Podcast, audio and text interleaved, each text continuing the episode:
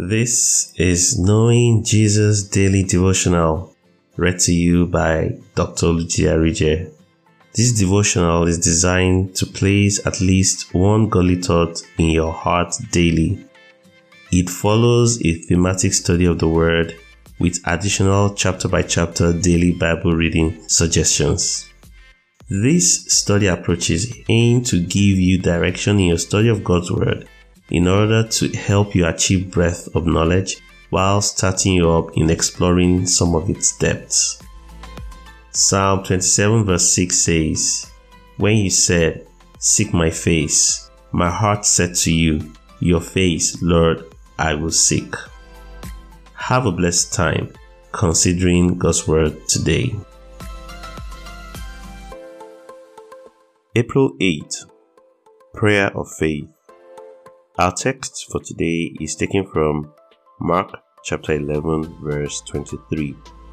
For verily I say unto you, that whosoever shall say unto this mountain, Be thou removed, and be thou cast into the sea, and shall not doubt in his heart, but shall believe that those things which he hath said shall come to pass, he shall have whatsoever he saith. Our considerations for today. The first type of prayer we will review in our series of types of prayer is prayer of faith. Every prayer must be done with faith, but there is a prayer that is specifically called the prayer of faith. The prayer of faith is a prayer in which we make a specific request to the Father in the name of Jesus based on what God has specifically promised or already done for us as revealed by His Word. For example, when we have a domestic need like money, we can say a prayer of faith to meet that need based on a scripture like Psalm 23, verse 1, that says, The Lord is my shepherd, I shall not want. Provision has been made for the meeting of that need. So we don't need to beg God and cry and plead.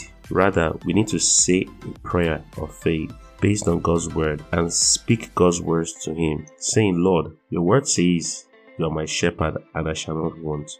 And your word has guaranteed me that you will provide that need. In Jesus' name, I ask that this particular need of money that I have be met.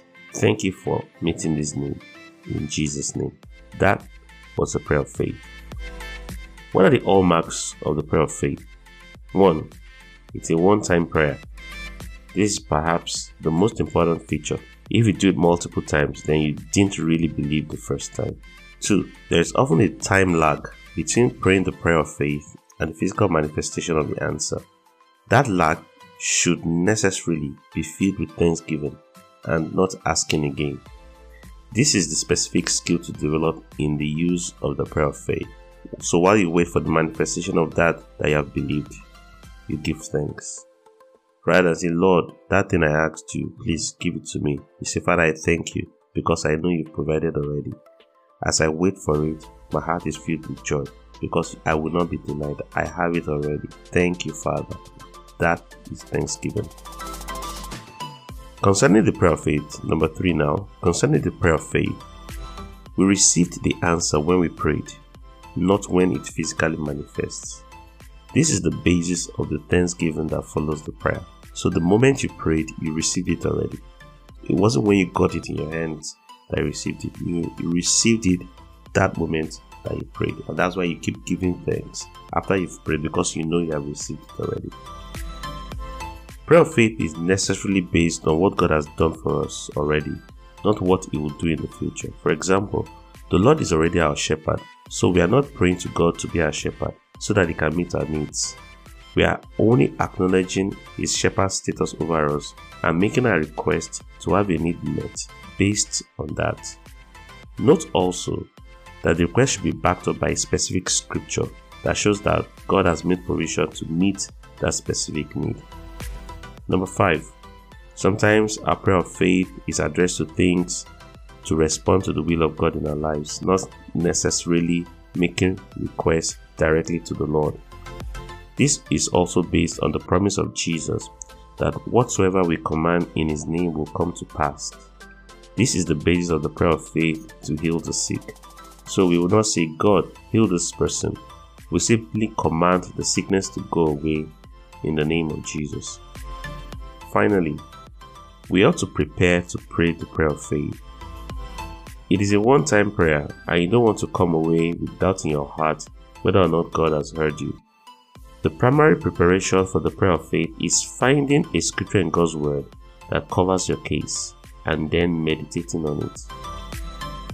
Don't rush into praying the prayer of faith because you're only going to have to do it once. Rather, prepare for it. Get God's Word. It may take you a few days, it may take you a few weeks. Get God's Word, meditate on it, come to the place of being fully persuaded that that Word is true and real in your own case. Once your meditation has brought you to the point of full assurance, that point of full conviction or persuasion that you will definitely get what you have desired in prayer, then you can go ahead and make your one time prayer of faith on that matter. So here's a summary. When you have a need, find the word that covers your case. Meditate on it to full persuasion. Then make a request to God one time and enter into perpetual thanksgiving for the receipt of the answer till it physically manifests. Two things to note here. Thanksgiving is the correct acknowledgement of receipt, and the time between requesting and the physical manifestation is called the patience of faith. In prayer of faith done right, to ask is to receive, no doubting or second guessing. So, what follows is thanking God because you have already received that which you requested. Now, take this declaration of faith with me. Father, I believe in your promises to me as written in your word. Therefore, I come to you in faith to make my request known. I cannot be denied what I have desired because I have made my request of you by faith based on your word. And for this, I am thankful. In Jesus' name, Amen. Our Through the Bible in One Year chapters for today are Genesis chapters 22 to 24. God bless you.